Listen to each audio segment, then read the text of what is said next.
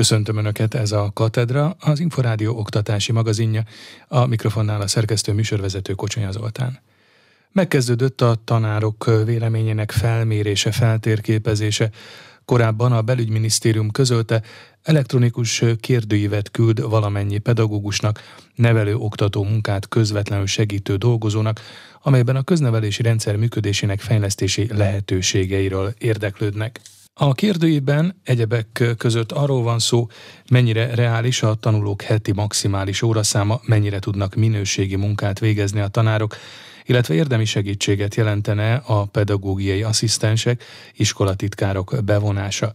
A kérdőív kitér a tanítás technikai kellékeinek meglétére és arra is, mennyiben javítanák az oktatás színvonalát a különféle teljesítmény értékelések. A belügyminisztérium arra is kíváncsi, a tanárok szeretnének-e kedvezményeket az élelmiszerboltokban, benzinkutakon. Egyúttal arra is rákérdeznek, kötelező legyen-e az oktatási hivatal segítségét kérni, ha az intézményben tanulók teljesítménye romlik, és így nő a bukással vagy lemorzsolódással veszélyeztetettek aránya. A tárca tervei szerint egyébként ősszel, szeptember-október folyamán felmérnék a diákok kompetenciáit, képességeit is. A kérdőíves felmérésről Varga Mónika beszélgetett Totyik Tamással, a pedagógusok szakszervezetének alelnökével. Pedagógusok kaptak egy kérdőívet, illetve hát egy kódot kaptak, hozzáférési kódot kaptak, ami alapján egy kérdőívet kitölthetnek. Elsősorban a kormány azután érdeklődik, hogy bizonyos jóléti intézkedések, ingyenes múzeum látogatás, színház látogatásnak a lehetősége, lakásvásárláshoz kedvezményes hitelnyújtás és más egyebeket a kormány megtesz lépésként, akkor ez támogatható részükről. Ezzel az a nagyon nagy baj, hogy ez egy álkonzultáció, mert nem az alapvető problémák megoldásáról szól, nem arról szól, hogy hogyan lehetne a pedagógusokra nehezedő munkaterheket csökkenteni, és ezekre milyen javaslatai vannak a kollégáknak, a bérhelyzetről, hogy akkor milyen lépésben hogyan képzelhetik el a pedagógus hiányt, és ehhez kapcsolódóan bérrendezést, és ezeket így lehetne tovább sorolni. Tehát ezek mind olyan kérdések, amelyek nem szerepelnek a konzultációs kérdőiben. Ez olyan, mintha valamit megkérdeznénk a kollégáktól, csak azért, hogy tudjunk hivatkozni valamire, hogy kikértük a pedagógusok véleményét, és a valós problémát pedig próbálnak összegyűjteni. Ugye a belügyminiszter azt mondta, és aztán a tárca közleményében is azt szerepelt, hogy az oktatási rendszer fejlesztési lehetőségeiről érdeklődnek majd ebben a kérdőívben. Akkor alelnök úr nem lát ilyen kérdéseket ebben a ilyen felmérésben? Ilyen nem láttunk, ami például a Nemzeti Alaptantervnek a felülvizsgálatának lehetőségéről beszélt volna, hogy a tanulók terheinek a csökkentését vetette volna fel. Egyetlen egy olyan kérdés van, ami tulajdonképpen előremutató lehetne magába, ugye, hogy a kedvezményes lakáshitel a lakhatás problémája a pedagógusoknak. Csak itt az a súlyos probléma, hogy ma egy pályakezdő pedagógus, ha bemegy a bankba, hitelképtelennek minősítik az alacsony jövedelmi szint miatt, akkor nem tudom, hogy hogyan kaphat kedvezményt a kollega ebbe a kérdésbe. Katedra. A Tudás magazinja oktatásról, képzésről, nevelésről. Különösebb fennakadások nélkül zajlott a most zárult 2021-2022-es tanév. Két év pandémia után immár hagyományos jelenléti oktatási formában, illátja a Nemzeti Pedagógus Kar elnöke. Horváth Péterrel beszélgettem. Korábbi két tanévet jócskán és igencsak átírta, felülírta a pandémia, jó részt tantermen kívüli digitális oktatás zajlott, digitális munkarendben zajlott a tanév, hát legalábbis egy jó része kisebb-nagyobb megszakításokkal. Nem voltak ugye közösségi események, szalagavatók, ballagások, az érettségi is az előző két évben csak az írásbeli formában zajlott. A mostani tanév összegzéseként, vagy visszatekintve erre a most záruló tanévre elmondható, hogy hát úgy nagyjából minden visszatért a régi kerékvágásba, a hagyományos megszokott rendbe az iskolákban?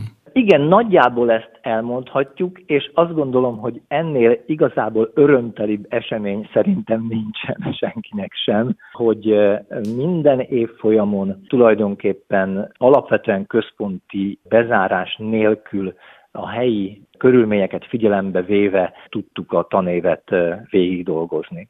Kétségtelen azonban az, hogy az ősz folyamán azért volt, még velünk volt sokkal erőteljesebben a betegség, tehát a vírus. Ilyen módon akár osztályok, akár osztályokból jó pár diák kieshetett, tehát az ősz azért annyiban nem volt zavartalan, hogy szerintem sok hiányzás volt, érintette a pedagógusokat is, nagyon sok többletmunkát kellett végezni, azt gondolom azoknak, akik nem voltak betegek, de azt szerintem mindannyiunk nevében nyugodtan mondhatom, hogy sokkal jobb, bármilyen zsiva is van egy iskolában néha, egy élettel teli eh, iskolába vagy óvodába bemenni dolgozni, mint eh, kihalt folyosókon magányosan sétálgatni egy tanév közben. Mondhatjuk, hogy problémamentes volt idáig az érettségi vizsgaidőszak, és egyáltalán szükség volt azért még némi óvatosságra, valamilyen formában távolságtartásra, higiénés intézkedésekre? A az előző években is folyamatosan hangsúlyoztuk mi, hogy ezeket az óvintézkedéseket, amelyek szolgálhatják a biztonságos feladatellátást, ezt helyben tudják legjobban az intézmények kialakítani. Tehát, hogyha úgy érzik, hogy erre szükség van, mert a veszély még nem hárult el, akkor bevezettek ilyeneket, központi intézkedés nem történt az írásbeli vizsgákra, és azt gondolom a szóbelire sem fog történni, most már ezt szinte biztosan merem mondani, hiszen elkezdődtek a szóbeli érettségvizsgák 13-án középszinten is, az előző másfél hétben emelt szinten már a diákok letették a szóbeli érettségi vizsgákat, az írásbeli vizsga szervezése szerintem jó volt, apró nyilván javítási módosítások becsúsztak, sajnos ez minden évben van ilyen, de maga a rendszer szerintem teljesen jól működött, és hát úgy érzékelem az eredmények alapján, és ahogy a kollégáktól kértem, és a, a tagozatvezetők be is küldték, hogy maguk a feladat sorok is barátságosak voltak, megoldhatóak voltak középszinten, teljesíthetőek voltak a követelmények, nem olyan értelemben elszelenül könnyűek voltak, hogy vegyük figyelembe a pandémiát, de mindenképpen a középszintű érettségi nehézségi foka az el lehet érni a jól felkészült diákoknak a jeles eredményt, és azt gondolom a bukástól nem sok embernek kellett tartani.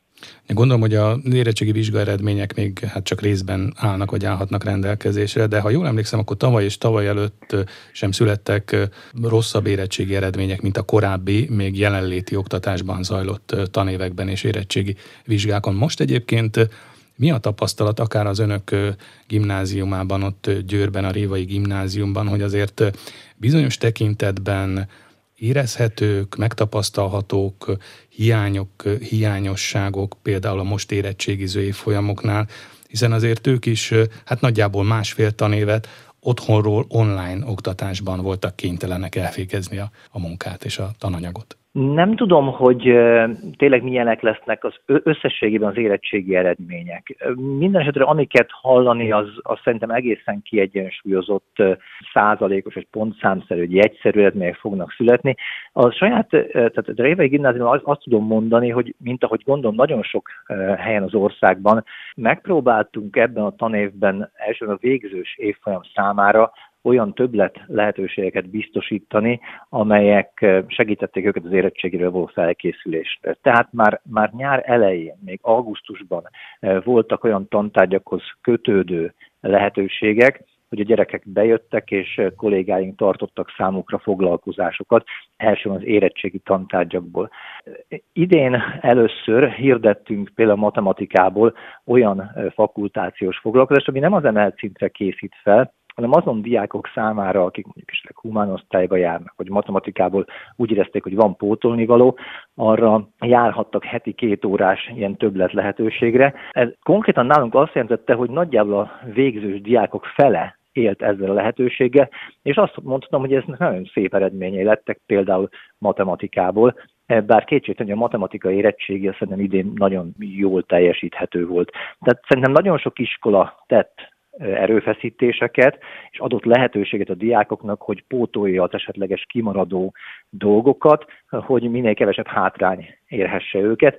Tehát én azt gondolom, hogy akik ezt így tették, azoknak a lelkiismerete tiszta lehet. Talán korábban már mi is beszélgettünk ugyanebben a műsorban arról, hogy a 2023-24-es tanévtől majd felmenő rendszerben változnak az érettségi vizsgakövetelmények. Korábban, ha jól emlékszem, akkor a Nemzeti Pedagóguskar is véleményezte az erre vonatkozó tervezetet. Lassan azért erre is valamilyen formában, valamilyen módon fel kell készülni, hát 2024 az nincs is olyan messzire már. Nincs is olyan messze, így van. Igen, egyértelműen fel kell készülni a kollégák ugye már úgy tehát várták is nagyon, hogy meglegyenek ezek, mint a feladatsorok fent vannak az oktatási hivatal honlapján. Egyébként ugye már ebben a tanévben is, mivel lehetőség van előrehozott érettségire, akár tizedik évfolyam után, tehát tizedik évfolyamosok az új nap szerint tanulnak, elsősorban idegen nyelvekből és informatikából már e szerint vizsgáznak, és már idegen nyelvekből gyakorlatilag ugyanazt kellett írni mind a két típusú érettséginél, informatikából, ami ott meg is változott a tanterv digitális kultúra, eltérő feladatok is lehettek az érettségiken. Egyértelműen, hogyha a diákokat fel szeretnénk készíteni az új érettségire, bizonyos tantárgyakból ez több változást hozott, akkor ennek megfelelően kell a munkánkat elvégezni merjen hazamenni a gyerek a bizonyítványosztás után is. A rendőrség a szorongás miatt csellengő fiatalokra hívja fel a figyelmet, és ad tanácsokat a szülőknek. Bamon Tuka Nikoletta kérdezte mindennek kapcsán Szoboszlainé Schiller Zsuzsanna rendőr alezredest, a Pest megyei rendőrfőkapitányság bűnmegelőzési osztályának vezetőjét. A 2021-22-es tanév évzáróin a napokban a gyermekek készhez kapják az évvégi bizonyítványt, és bizony sokszor előfordulhat, hogy nem azok az érdemjegyek vannak benne, amit a szülők szeretnének látni, és emiatt a gyermek félelmet érezhet, sőt, sajnos már arra is volt példa, hogy nem mert hazamenni a kapott értesítővel, így tartva a szülői felelősségre vonástól, a családi veszekedéstől, inkább elkóborol, világgá megy, annak érdekében, hogy ez ne forduljon elő, hogy egyetlen egy gyermek se kóborol, gyakoroljon rettegve és céltalanul, és egyetlen egy szülő se élje át azt a bizonytalanságot és azt a szívszorító aggodalmat. A Pest megyei rendőrfőkapitányság bűnmegelőzési osztálya két évvel ezelőtt merjen hazamenni, merje hazavinni elnevezéssel indított egy kampányt, amelynek keretében hívjuk fel a szülők figyelmét ennek a témának a fontosságára. Nagyon fontos, hogy megnyugtató, feszültségoldó beszélgetésre kerüljön sor otthon, mely során tudatosítsák a gyermekekben azt, hogy egy-egy rosszabb érdemjegy egyáltalán nem a világ vége. Biztonságot ad a gyermeknek, hogyha tisztában van azzal, hogy ez egyáltalán nem fogja befolyásolni az iránta érzett szülői szeretetet, érzelmi támogatással, stabilitással kell a tudására hozni, hogy a család mellette áll, Rendkívül fontos a türelem és az együtt töltött időnek a hossza. Időt kell szánni az őszinte nyílt beszélgetésekre, figyelemmel, megértéssel kell hallgatni a gyermek gondolatait, át kell beszélni az érdemények kiavítására vonatkozó feladatokat, ha hangsúlyozzuk benne a szeretetet, azt, hogy bármi is történjen, őt hazavárják, és mindegyik gyerek tisztában van azzal, hogy valóban egy, egy biztonságot nyújtó családja van, akkor nem fog szökést vagy elcsavargást fontolgatni. Ha mégis megtörténne a baj, akkor felhívnánk arra a szülők figyelmét, hogy a rendőrséget haladéktalanul értesítsék. A bejelentést bármelyik rendőrkapitányságon meg tudják tenni személyesen, az ismert segélyhívó és telefonszámokon a 107, illetve a 112 is kérhető segítség. A nyári időszakban az iskola végeztével milyen veszélyek leselkednek a diákokra, és hogyan lehet ezeket megelőzni vagy elkerülni? Legtöbb szülő ugye dolgozik a nyáron, nagyon sok a kulcsos gyermek. Kiemelten fontos, hogy az otthon egyedül töltött idő biztonsága az meglegyen. Tudnia kell, főleg itt a kisebb gyerekekről beszélünk, kinek szabad ajtót nyitni, ki a barát. Ismernie kell a szülő elérhetőségét, ha lehetőség van rá, akkor egy barát és szomszéd néha nézzen rá a gyermekre. Amikor a gyerekek látják azt, hogy valakivel valami nem olyan, mint régen volt, mondjuk depressziós lesz, egy baráti társaságban valahogy máshogy viselkedik, feltételezik, hogy otthon történhetett valami, azt jelezzék, jelezzék a rendőrség bűnmegelőzési munkatársainak, forduljanak a szülőkhöz, vagy akár nagyszülőkhöz is. Nagyon fontos, a gyerekek nagyon szeretik a strandot, a szabad vizeket, a bányatavak, illetve a strandok biztonságos használata nagyon-nagyon fontos. Pest megyében rengeteg a bányató. A bányatavak használata, az ott töltött idő biztonsága az egy kiemelt téma. Én azt gondolom, hogy pontosan annak érdekében, hogy ezeken a területeken ne történjen több haláleset, vízbefulladás. Nagyon fontos, hogy a bűnmegelőzési szakemberek tanácsait megfogadják. Még csak június vége van, de már, már több gyerek is a Balatonban ugye, balesetet szenvedett. Kiemelten fontos témának tartjuk vagyonvédelmet és az értékek védelmét, valamint pontosan kell tudni, hogy ki az, akit baj esetén értesíteniük kell. Véget érte a tanév Ukrajnában is, a diákok most az új típusú érettség és a módosított felvételi rendszer miatt izgulnak. Több százezren elhagyták az országot, sokan az érettségvizsgát is külföldön tervezik letenni. Egyes vélemények szerint a végzősök többsége nem is tér vissza Ukrajnába.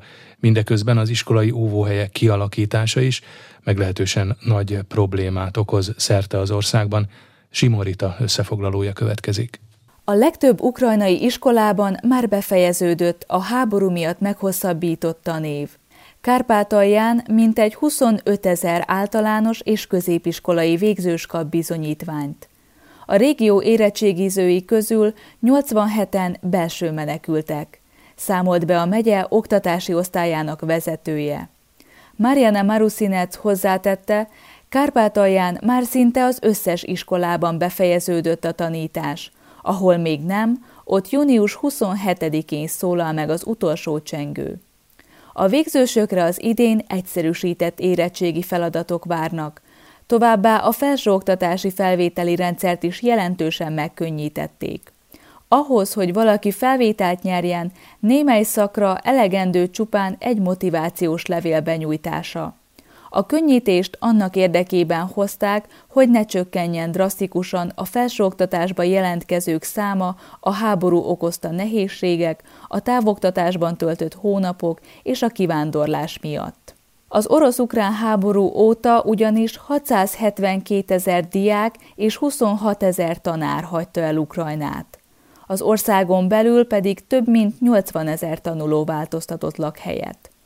Ezek jelentős számok ahhoz képest, hogy az idén összesen kicsivel több mint 4 millió iskolást tartottak számon Ukrajnában.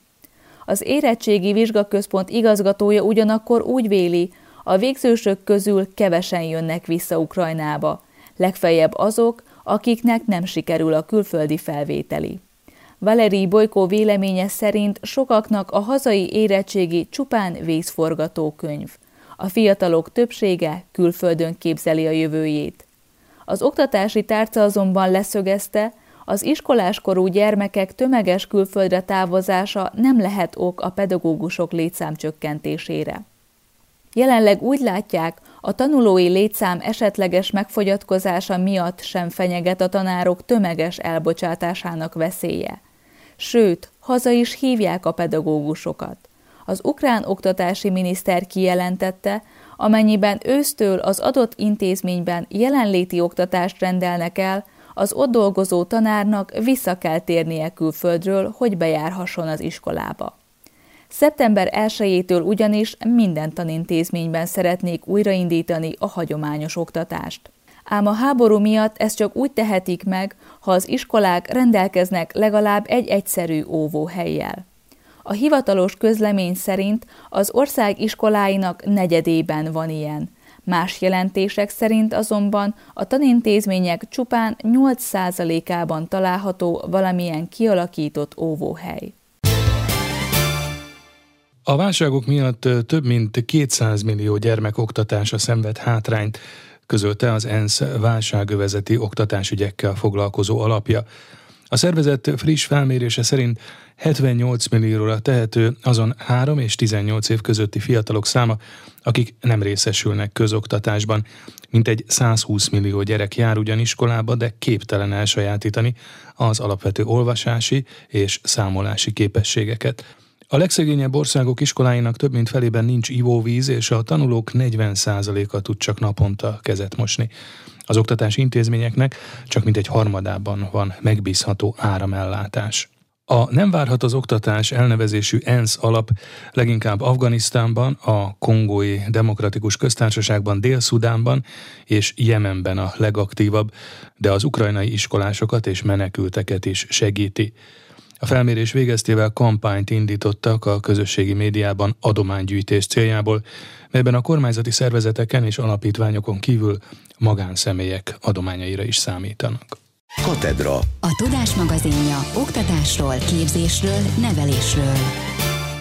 Ez volt a Katedra, az Inforádió oktatási magazinja. Megköszöni figyelmüket a szerkesztő műsorvezető Kocsonya Zoltán azzal, hogy várom önöket egy hét múlva, ugyanebben az időpontban ugyanitt. Addig is magazinunk korábbi adásait meghallgathatják az Inforádió internetes oldalán az infostart.hu címen viszonthallásra.